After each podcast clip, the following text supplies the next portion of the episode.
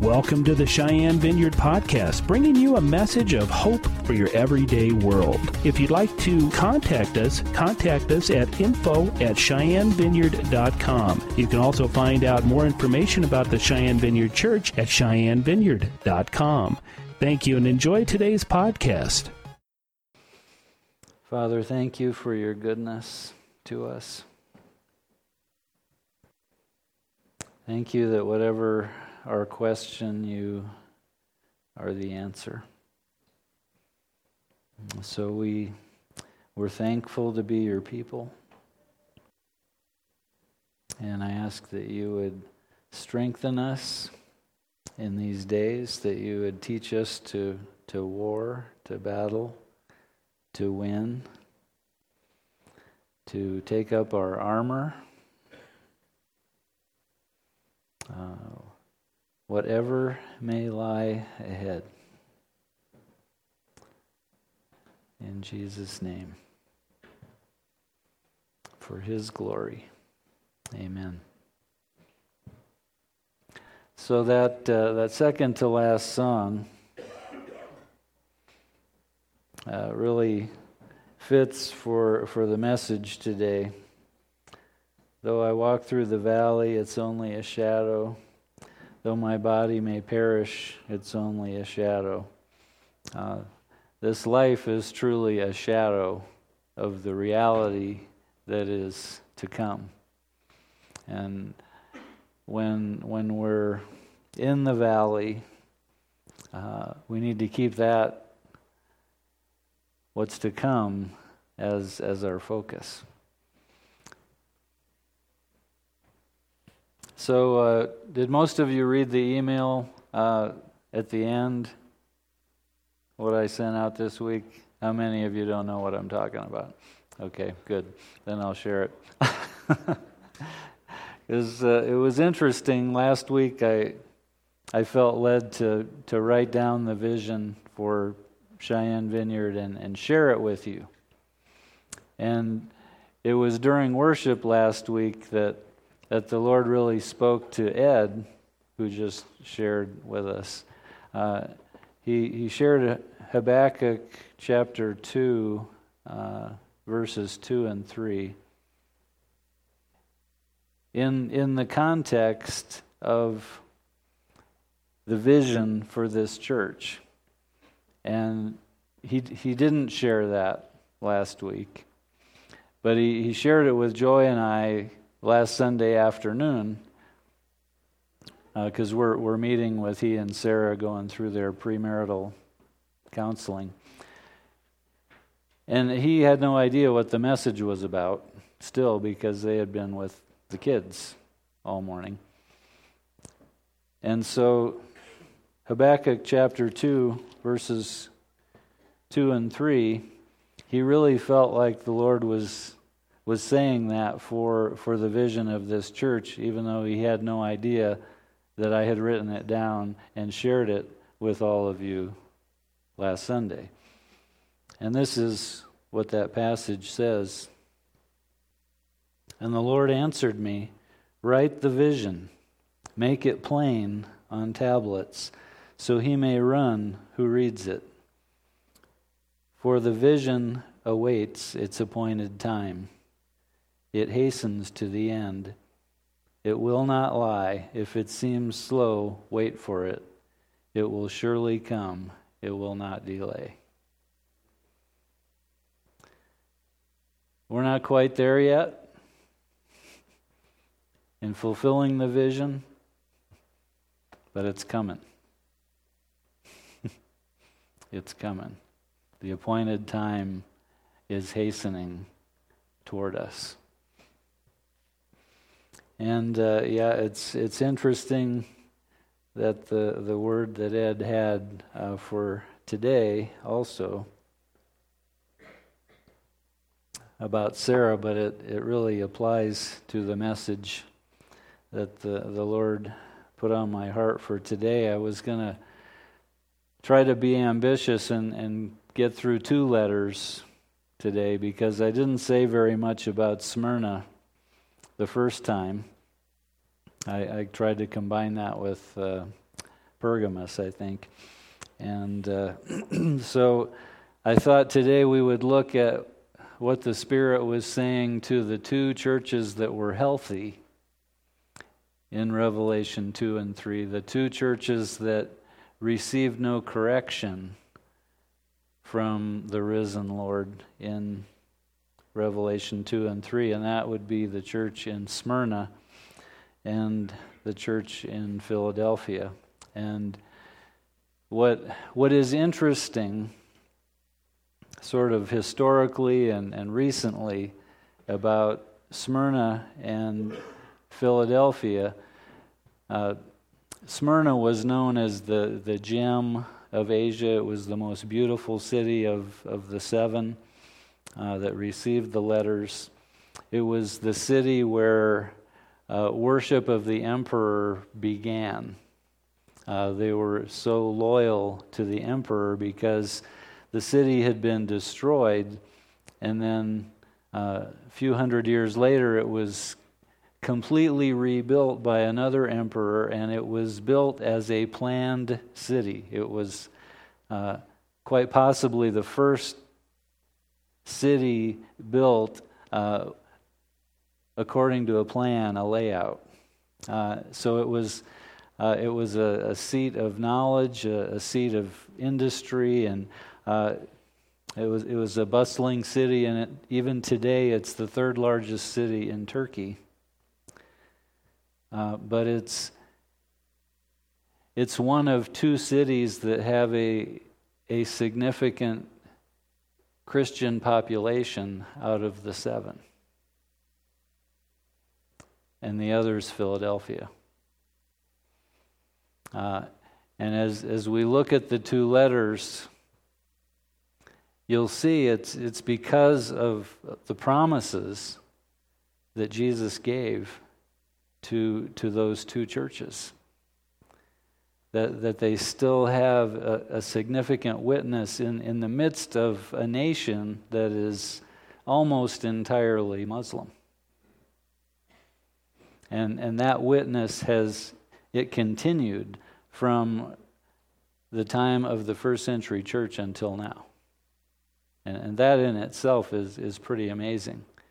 Uh, considering the, the persecution that they have gone through many times over that period. So let's, let's begin uh, with Revelation 2, starting in verse 8, the letter to the church in Smyrna, the beautiful city. To the angel of the church in Smyrna, write These are the words of him who is the first and the last who died and came to life again. And that's, that's kind of significant when you understand some of the history of Smyrna, that the city was destroyed and it came back as, as something even more significant, even more beautiful. I know your afflictions and your poverty, yet you are rich. I know the slander of those who say they are Jews and are not but are a synagogue of Satan. Do not be afraid of what you are about to suffer. I tell you, the devil will put some of you in prison to test you, and you will suffer persecution for ten days. Be faithful, even to the point of death, and I will give you the crown of life. He who has an ear, let him hear what the Spirit says to the churches. He who overcomes will not be hurt by the second death. There, there are a few things that I want to point out from this letter. The first is in verse 9. The risen Lord says, I know your afflictions and your poverty one of the worst things of, of going through difficulty is to think that nobody understands, that, that nobody knows what you're going through. And, you know, what, what we did this morning, that, that, that should never be the case for us in the body of Christ. It, it should never be the case that nobody knows what we're going through, that we're, we're going through a trial and, and nobody is helping us, nobody is bearing the burden with us. Um, but that means we need to speak. We, we need to share.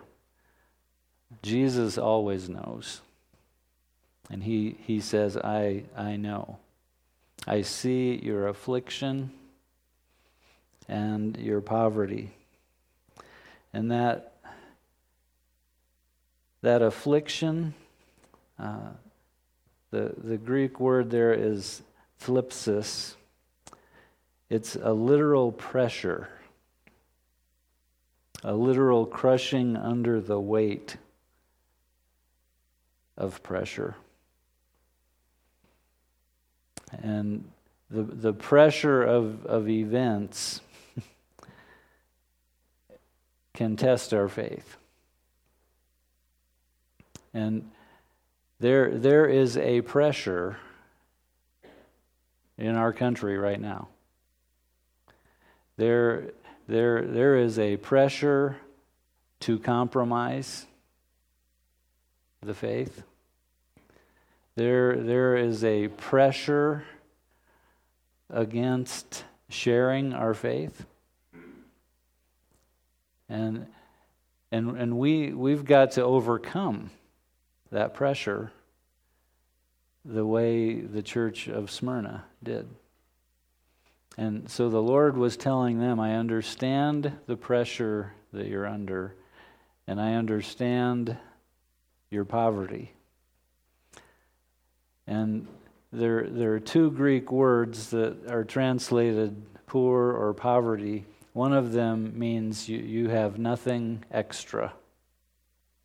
You just, you barely have enough. The, the other one, which is the one used in this letter, is that you have absolutely nothing. You, you are completely destitute and without. And, and that is where the church of Smyrna was. Uh, and so when the Lord says, I know the affliction that you're going through, I know your poverty, I know that you have absolutely nothing. But in the midst of that, for the Lord to say, But you are rich. They had grabbed a hold of something in the Spirit that was worth more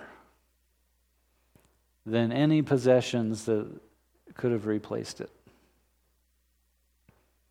Yeah, they they had been plundered, their possessions had been burned, stolen, their economic opportunities removed,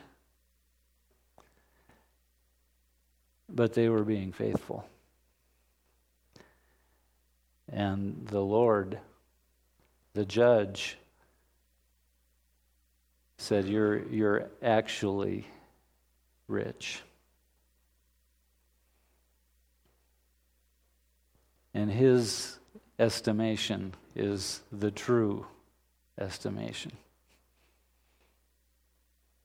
So even they felt like they. Can it get any worse? And, and the Lord says, um, I'm sorry to tell you this, but it, it's about to get worse for a little while for 10 days, which does not mean a week and three days, but it means a short period of time with a definite end.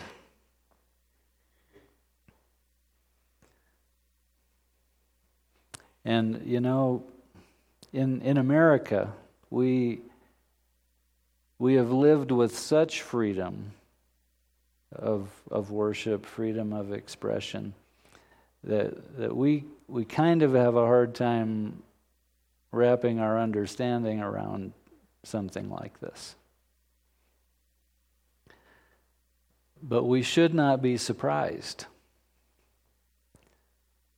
that Christians, followers of Jesus, actually go through stuff like this. And there are actually millions going through stuff just like this right now, this morning, and last night.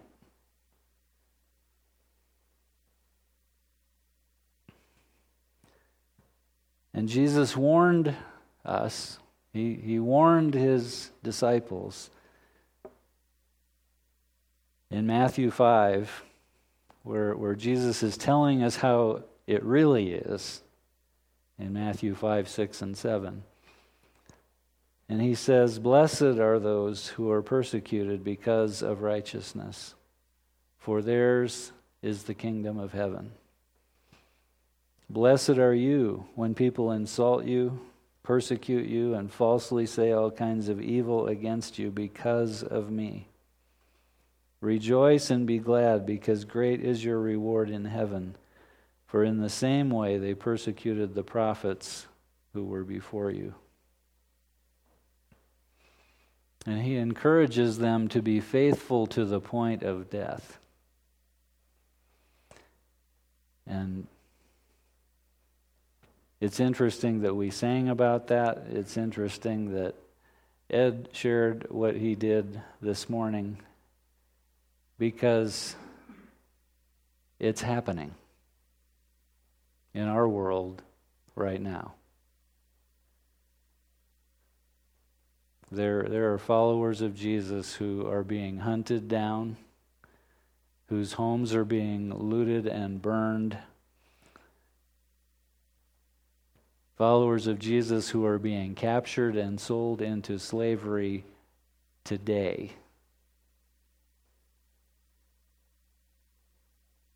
And one of the significant early martyrs in the church was, was in Smyrna. And some of you probably don't even know what John the apostle went through before he was exiled to the island of Patmos. I forget the emperor who did this, but John, who wrote the letter, was dipped in a vat of boiling oil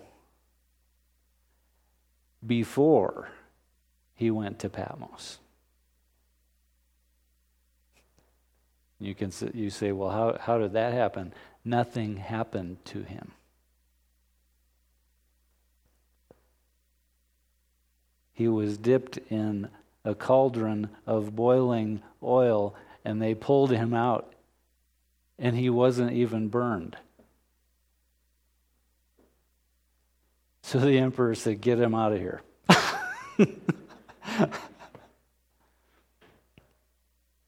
and then he was sent to Patmos. That's pretty amazing. So John knows a little bit about what he's talking about when he says, Be faithful to the point of death, because even at the point of death, you don't know what's going to happen.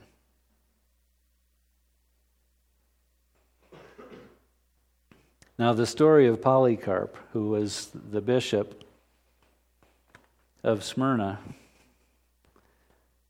in the second century, I'm going to read you both accounts because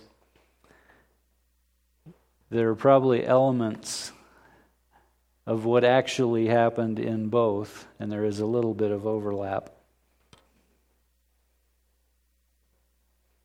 This was in the persecution of Marcus Aurelius.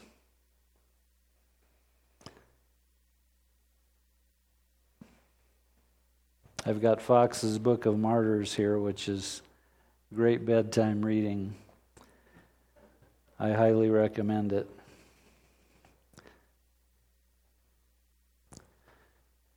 One of the commentaries that I have been using um, was written pretty recently. It was published in 2008.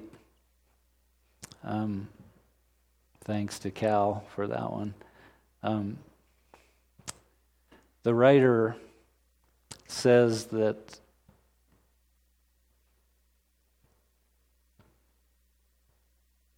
only one time was he ever able to preach in a church where someone had actually been killed because of the gospel.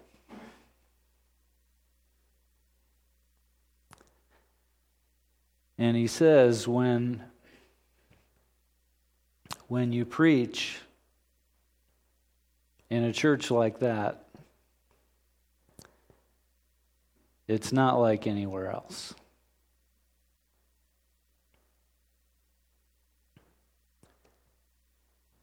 Because those people, they've seen the cost, they've counted the cost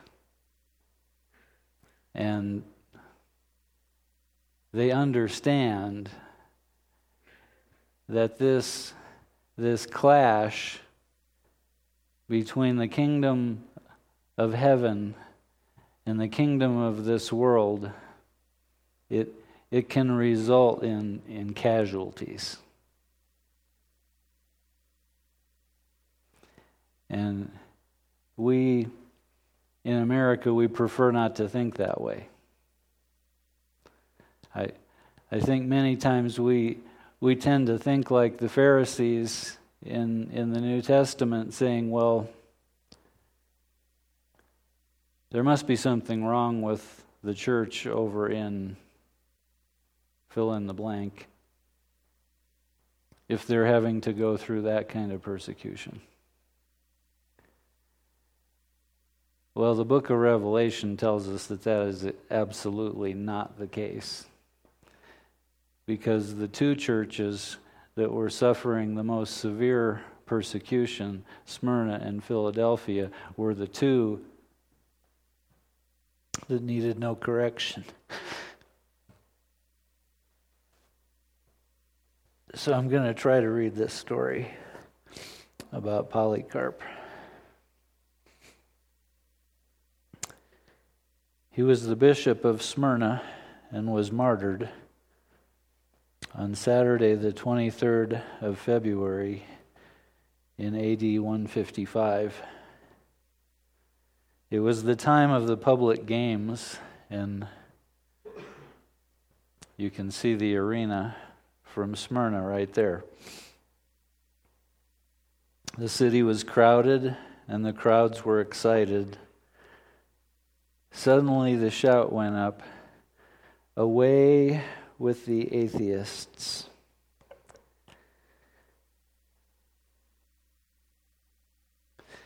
It might seem somewhat surprising that by the atheists they meant the Christians. It was because the pagans had so many gods, including Caesar, and, and they worshiped many, and all were required to worship Caesar. I mean, when, when you had hundreds of gods, what was one more? They called the Christians atheists because they wouldn't worship any of their gods. And they just didn't understand. Let Polycarp be searched for because he was the leader. No doubt Polycarp could have escaped, but already he had a dream vision in which he saw the pillow under his head burning with fire, and he had awakened to tell his disciples, I must be burned alive.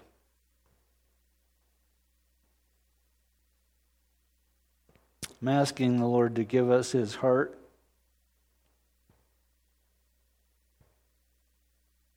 for the persecuted church today.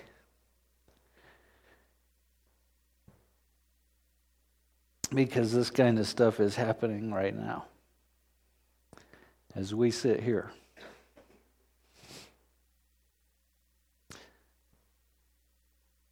His whereabouts were betrayed to the persecutors by a young slave who collapsed under torture.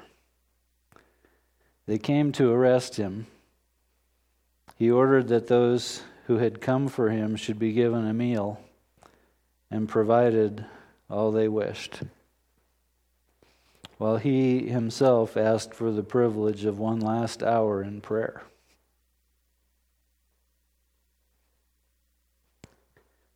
Not even the police captain wished to see Polycarp die.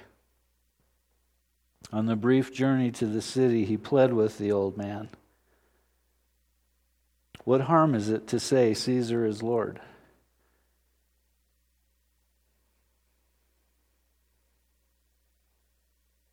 And to offer a sacrifice and be saved. But Polycarp was adamant that for him only Jesus Christ was Lord. When he entered the arena,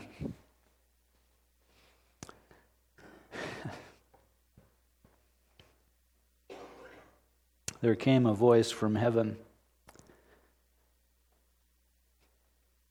saying, Be strong, Polycarp, and play the man.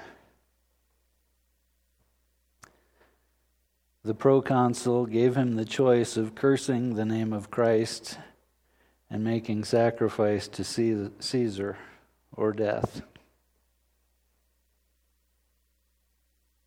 Polycarp replied, Eighty and six years have I served him, and he has done me no wrong. How can I blaspheme my king who saved me?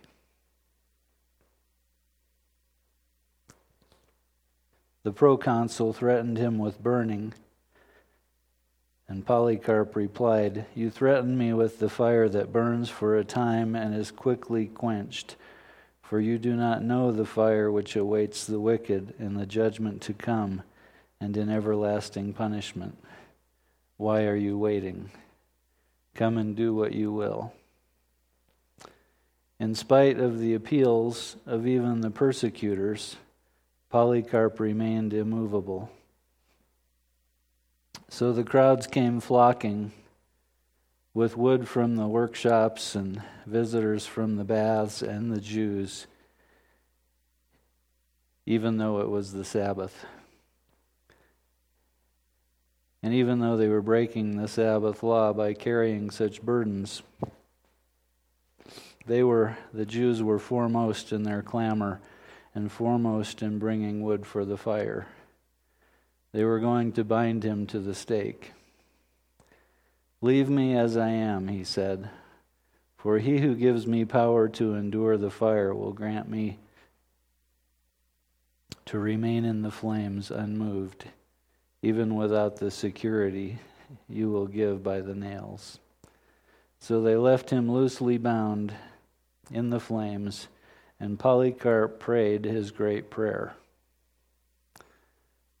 O Lord God Almighty, Father of your beloved and blessed child, Jesus Christ, through whom we have received full knowledge of thee, God of angels and powers and of all creation and of the whole family of the righteous who live before you I bless you that you have granted unto me this day and hour that I may share among the number of the martyrs in the cup of Christ for the resurrection to eternal life, both of soul and body, in the immortality of the Holy Spirit. And may I today be received among them.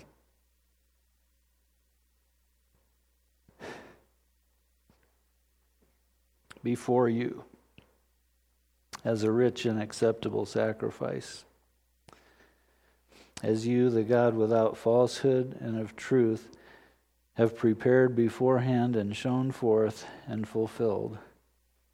Speaking of his dream, For this reason I also praise you for all things. I bless you, I glorify you through the eternal and heavenly high priest Jesus Christ, your beloved Son, through whom be glory to you and with him and the Holy Spirit, both now and for the ages to come. So much is plain fact, but then the story drifts into legend. For it goes on to tell that the flames made a kind of room or tent around Polycarp and left him untouched. At length, the executioner stabbed him to death to achieve what the flames could not do. And when he did this, there came out a dove and much blood, so that the fire was quenched.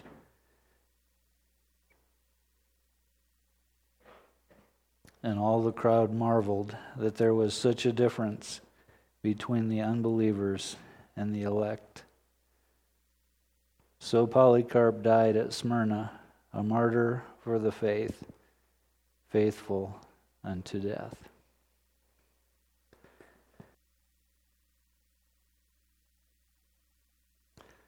I don't think I can get through the other version. So,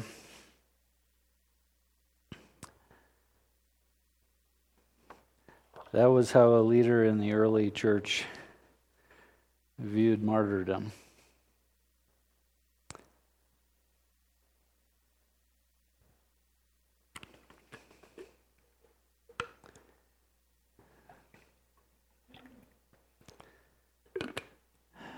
I read how a leader in the underground church in China, who had been imprisoned many times, suggested to the church that they find a cell for themselves. And spend time in, in that cell daily to gain some of the spiritual benefit of imprisonment.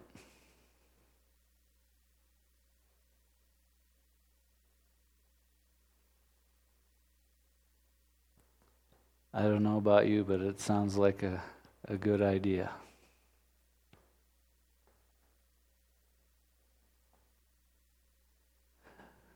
There are a couple websites um, that you can look at to find out more information about the persecuted church right now. Uh, Voice of the Martyrs is one, and uh, the other one's kind of escaping me right now. Um, is it Open Doors or is that it? Uh,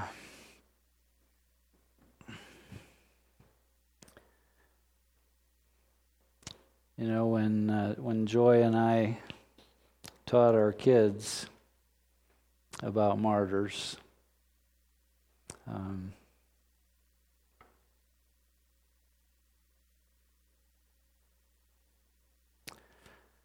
our daughter thought that that might be kind of a neat way to go.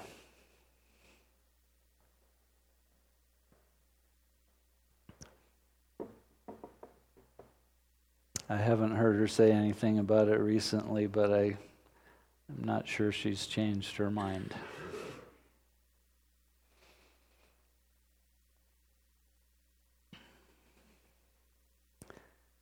I to wrap this up, I really have to go into Philadelphia because there's there's an issue that that that really needs to be dealt with in, in that letter. So let's go on to Revelation chapter 3 and start in verse 7.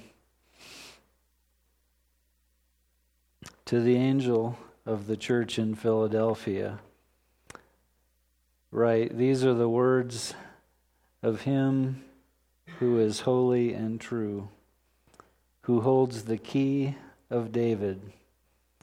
What he opens, no one can shut, and what he shuts, no one can open. I know your works. See, I have placed before you an open door that no one can shut. I know that you have little strength, yet you have kept my word and have not denied my name. I will make those who are of the synagogue of Satan, who claim to be Jews, though they are not, but are liars, I will make them come and fall down at your feet and acknowledge that I have loved you. Since you have kept my command to endure patiently, I will also keep you from the hour of trial that is coming, or that is going to come upon the whole world to test those who live on the earth. I am coming soon. Hold on to what you have so that no one will take your crown. He who overcomes, I will make a pillar in the temple of my God. Never again will he leave it. I will write on him the name of my God and the name of the city of my God, the New Jerusalem, which is coming down out of heaven from my God and I will also write on him my new name.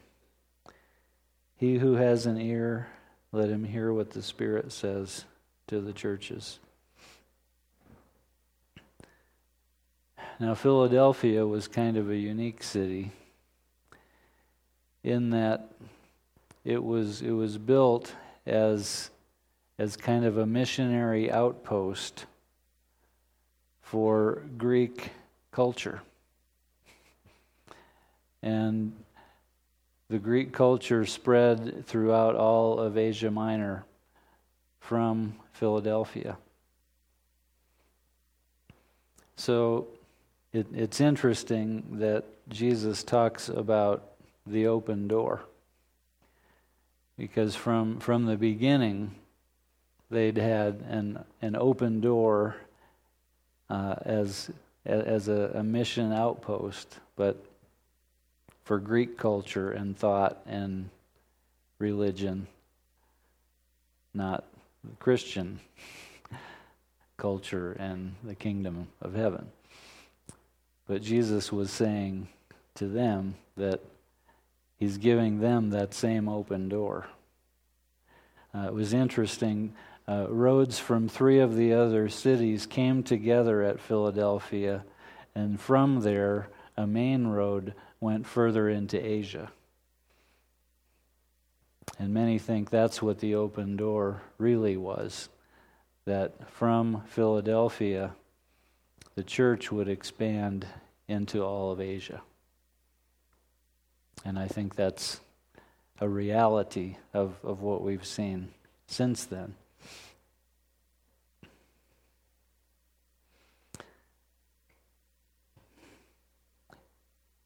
Again, Jesus knows and he sees. Though, though they have little strength, they've kept his word and not denied his name. And, you know, what, what we see in Smyrna, uh, we see in Philadelphia that the greatest enemy of the early church were were hateful Jews who, who just hated the fact that Christianity had taken faithful Jews and turned them to worshiping Jesus instead of being committed to the old ways of the Jewish faith. And, and that that led to a few centuries later the sort of attack from the church on Judaism. And, and there's, there's been that rift kind of ever since. And, and, and we're, we're waiting for the day when God brings the Gentile church and in the fullness of the Gentiles, and then when many, many Jews will be saved, and he brings us together into one new man that Paul talks about in Romans 11. But that's that's kind of that's for another day. Um, there, there's there's an interesting terminology that's used in this letter that it can reasonably be interpreted a couple different ways. And, and this is the thing that I feel like I need to address today. Where Jesus says in verse 10, I will also keep you from the hour of trial that is going to come upon the whole world to test those who live on the earth. And that, that can be understood in a way that would support a pre tribulation rapture kind of idea. That the faithful here, Jesus is going to keep from that hour of trial, and that that could be interpreted to mean being taken away. Uh, I don't agree with that interpretation. And I'll, I'll share with you why. What, what is Jesus saying about the hour of trial that's coming upon the whole world? I, I would love to be wrong about the tr- pre tribulation rapture, don't get me wrong.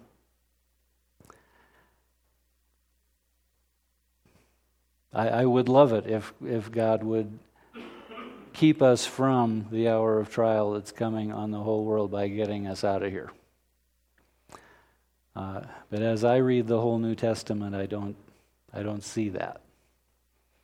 Uh, I, I see that there's a harvest to be brought in as we approach the end of days, and that the faithful are going to be the ones bringing in that great harvest as we approach the end of days.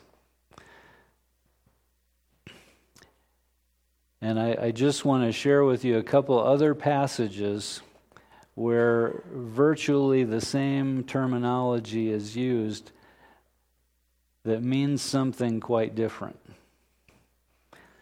And the first one of those is, is John 17 in Jesus' high priestly prayer. And I'll start in verse 11. And I am no more in the world, and yet they themselves are in the world. It's, it's interesting. In this prayer, Jesus is praying as though he is looking back on his crucifixion and resurrection, even though he is actually looking forward to it. In, in his thinking, his understanding, it's already accomplished. He is so committed to fulfilling it. So that's where those first few words come from. Holy Father, keep them in your name, the name which you have given me, that they may be one, even as we are one. While I was with them, I was keeping them in your name, which you have given me. I guarded them, and not one of them perished but the son of perdition, that the scripture might be fulfilled. Judas. But now I come to you, I come to thee, and these things I speak in the world, that they may have my joy made full in themselves. I have given them your word, and the world has hated them because they are not of the world, even as I am not of the world. I do not ask you to take them out of the world, but to keep them from the evil one. And that, that Greek word keep is tereo, which is to watch, to keep the eyes upon, keeping for the fulfillment of a prophecy, or to perform watchfully. And it really fits in the end of that passage in John, where Jesus, talking about his disciples, I do not ask you to take them out of the world, but to keep them from the evil one. And the other passage is in Jesus' model prayer, where we again have virtually the same phraseology. This then, in Matthew chapter 5, starting in verse 9, this then is how you should pray. Our Father in heaven, hallowed be your name. Your kingdom come, your will be done, on earth as it is in heaven. Give us today our daily bread. Forgive us our debts as we also have forgiven our debtors.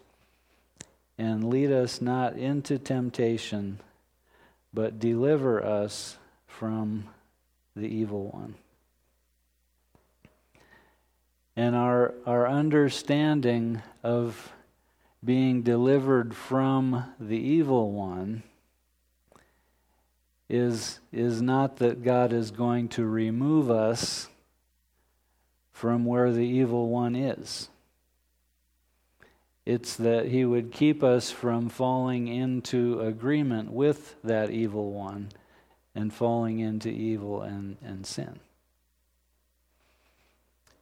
And in the high priestly prayer at the end, where Jesus says, I do not ask you to take them out of the world, but to keep them from the evil one. And again, that is not a walling us off from where the evil one is or a taking us out of where the evil one is, but it is a, a keeping from falling into agreement with the evil one.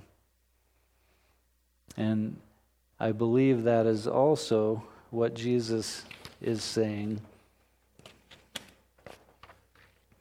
in Revelation chapter 3 when he says, I will also keep you from the hour of trial that is going to come upon the whole world. So he, he would not be removing us from, but he would be watching over us through that time of trial. And, and I believe that is the promise that we not only have now, but it is the promise that the people of God have had to hold on to for these last 2,000 plus years as the church has gone through many, many horrible times of persecution.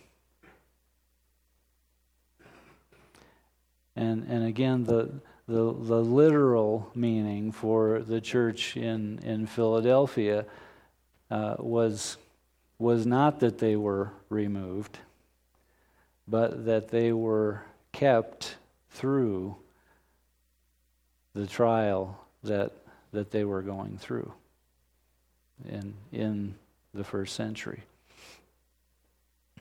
So I, I think, to me, that is, that is an important piece of understanding.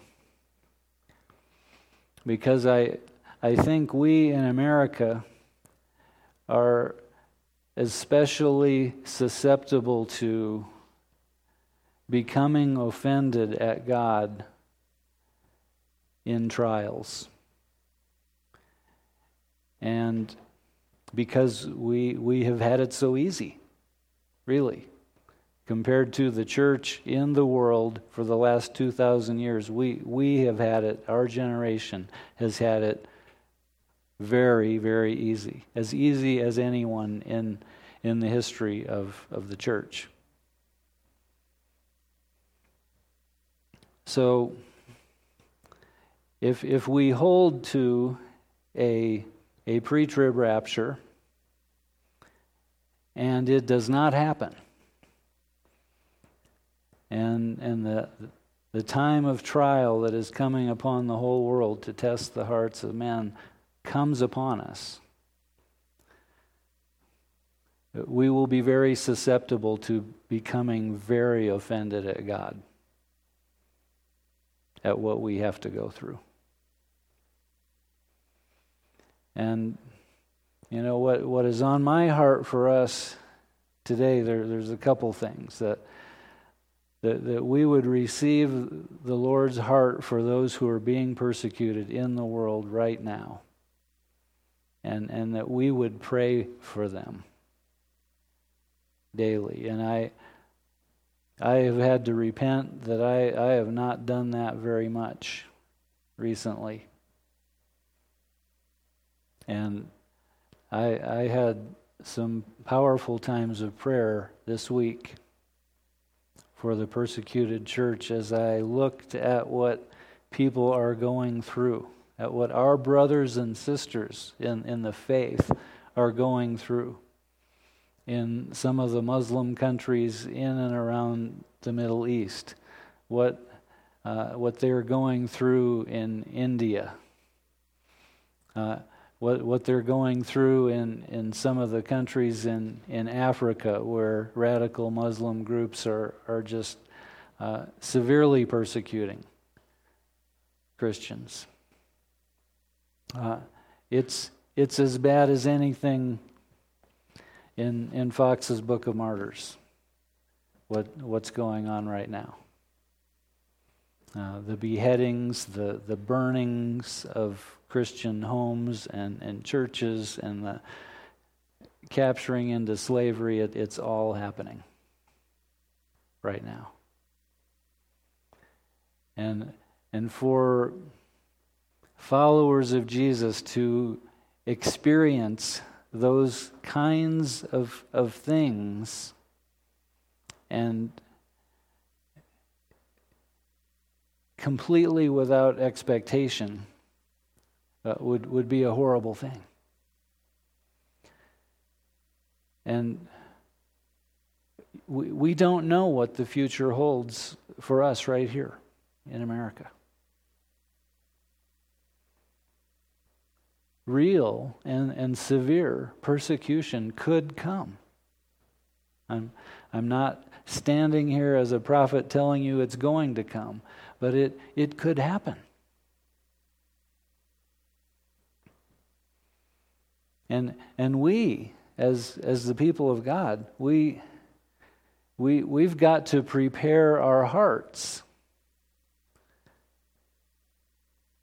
and, and have. Uh, a talk with ourselves be, before God and, and find out if, if our heart, if our faith is ready for something like that. Because it, it probably isn't right now. But it needs to get to that place. Uh, you see, when, when Jesus paid the, the full price for you and for me, and, and we accepted that payment on our behalf, we became His. You are not your own anymore if, if you've been born again. You, you are His. And, and He gets to decide what happens with the rest of your life. And, you know, as, as a pastor, as, as a leader, and uh, sometimes I, I see people going through things that man, I, I, would, I would not want them to go through. And, and I have got to not allow myself to be offended at what God is allowing in, in somebody else's life. Who he has purchased, and, and they are theirs, they are his. I, I only get to help through it. And, and sometimes my prayers aren't as effective for them as I would want them to be. And, and this week, as I have thought about leaders of, of the church in Iraq, this, this one Anglican bishop who's, who's lost more than a hundred leaders in, in his church in the last few years because they've all been killed. Um, how, how does he do it? Uh, I, I've got to get there. There's, there's something deeper that the Lord wants us to enter into. And it, it requires a, a selflessness that is very unusual and, and very rare in our culture.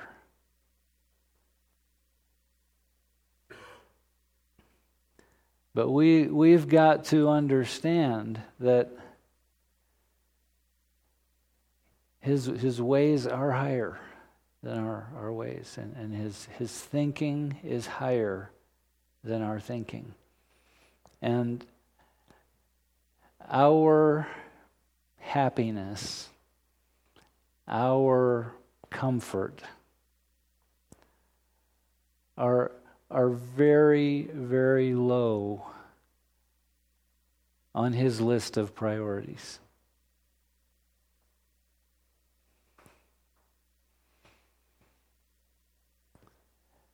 Instead, he, he is trying to cultivate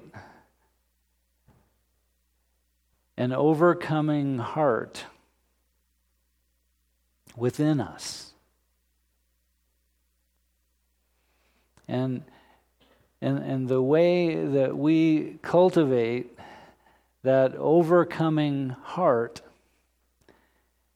is by hearing his voice and ho- obeying Him to do things that we don't want to do. That's how we get there. And, and that's how the kingdom of heaven is, is released on the earth is, is through obedience. And, and it, it is about putting others ahead of ourselves. And it is about loving people who are different from us. And it's about loving people that we, we might not even like if we were just left up to ourselves.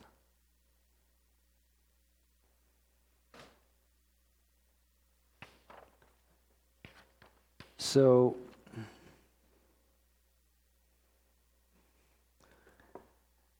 what about finding your own cell?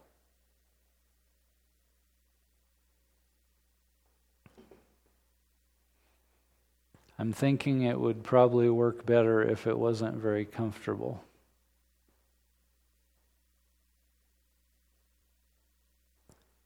If it required your body to be in a position that was probably uncomfortable enough to keep you awake for an hour of prayer. I I think it's a really good idea, and I, I want to try it.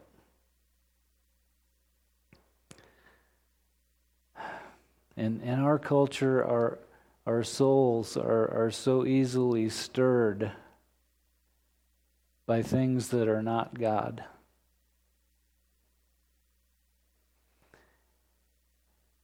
And we, we need to get to the place where we are more stirred by God and less stirred by things that are not Him.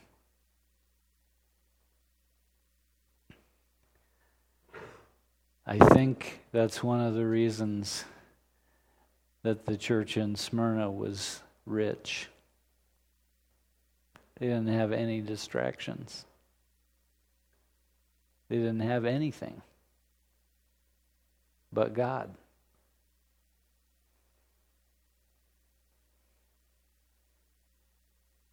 I, I, I would like God to tell me that I was rich at the time of the end.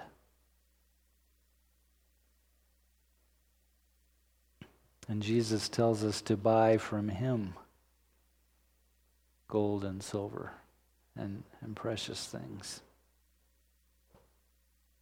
So I, I think we need to identify with the persecuted church. That these people aren't going through the difficulty, the trials that they're going through because there's something wrong with them. Because these two letters would say the opposite.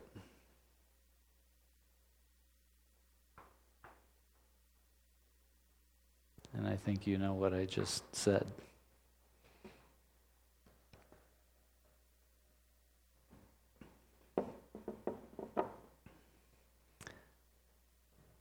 So, what we did at the beginning of the service today, we need to make a habit of doing.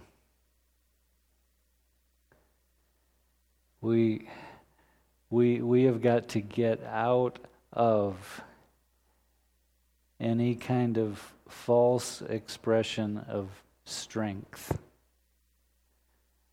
that we think we have. Because it's not doing us any good.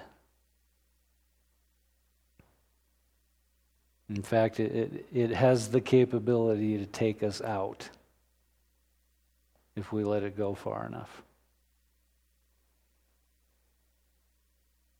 We, we, we can't let offense in. Can you imagine the believers at, at, at Smyrna getting offended at one another because nobody called or nobody came over? Well, they didn't even have their houses anymore. They, they were surviving because they were staying together. And this is what we need more of is, is being real with each other and bearing one another's burdens. And the Lord will do something in you as you pray for the persecuted church. As you get on some of those websites and you, you read some of the stories and, and you begin to take a little bit of time and, and pray for those who, who are facing death and those who are facing slavery and those who are facing losing everything. The Lord will begin to do something in your heart. And you, you will begin to identify with them. And in the identifying with them, something will begin to change in your own heart. Because you, you will begin to understand how, how they can actually do it. How, how they can bear up under such pressure. Jesus knew the right word. A, a pressure that would virtually crush you is, is what they are under. And they need our prayers.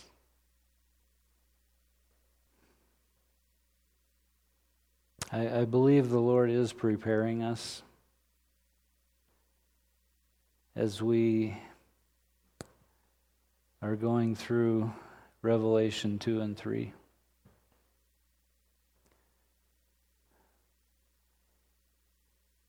This, this is not milk, folks. This, this is meat. It's, it's roast beef.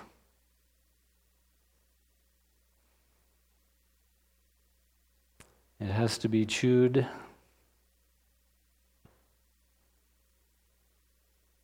And savored. And then it can become part of us. So I, I encourage you to meditate on this stuff. We, we have one more week in Revelation chapter 3. We have the last letter coming up. I've never preached through this before.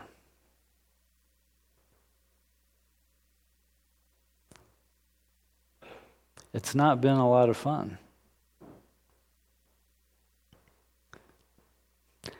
And I know many of you, I've seen your faces, it, hasn't been that much fun for you either.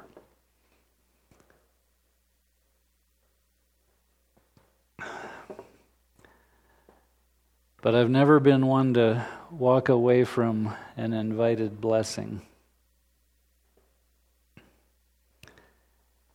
And there's a blessing spoken for those who teach.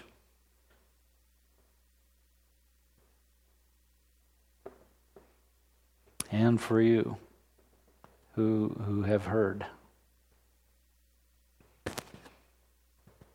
Because I know he's getting through. And there's, there's a lot of good seed that's been planted in these last few weeks.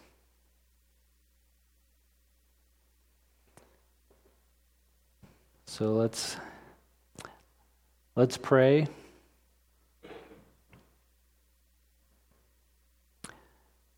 And I want to invite you to pray for the persecuted church right now.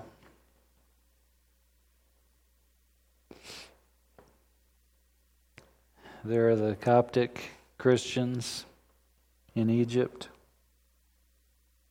the Christians in Syria, in Somalia, in Kenya. 30 Christian missionaries were just killed this last week in North Korea. I forget the number that were killed in Indonesia.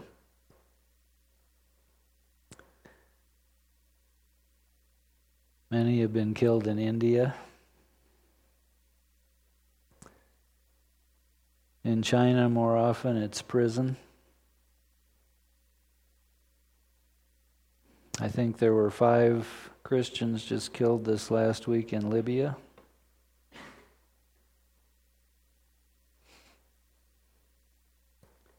The church is severely persecuted in Iran. And that's just the tip of the iceberg, folks. So, Father, I, I thank you for the blessing of teaching from the book of Revelation, and I receive it and I give it to these people.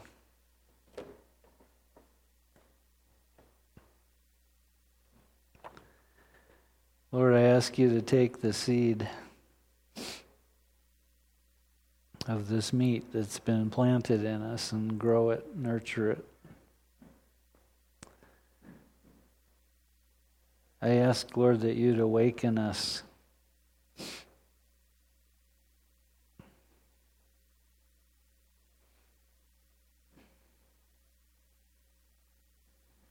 Like you spoke to the church in Thyatira.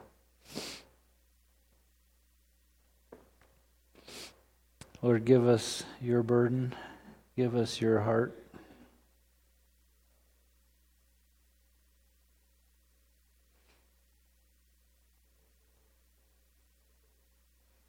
And Lord, we pray for our brothers and sisters in Christ who are fleeing for their lives right now. That you'd give them swift feet, that you'd put obstacles in front of those who are chasing them, who would kill them or capture them or harm them. Pray, Father, for the leaders in these countries where persecution is severe, that you'd protect them with words of wisdom and words of knowledge, that they would not be in the wrong place at the wrong time. You'd give them divine missed appointments.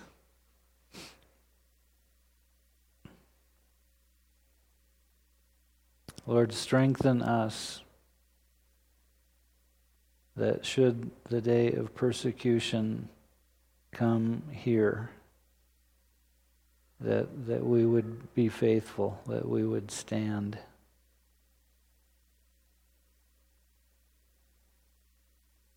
Lord, raise up the church in, in our nation.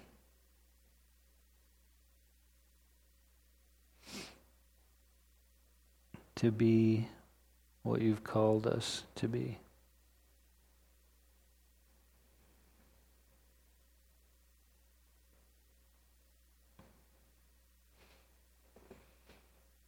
And, church, I bless you in the name of the Ancient of Days.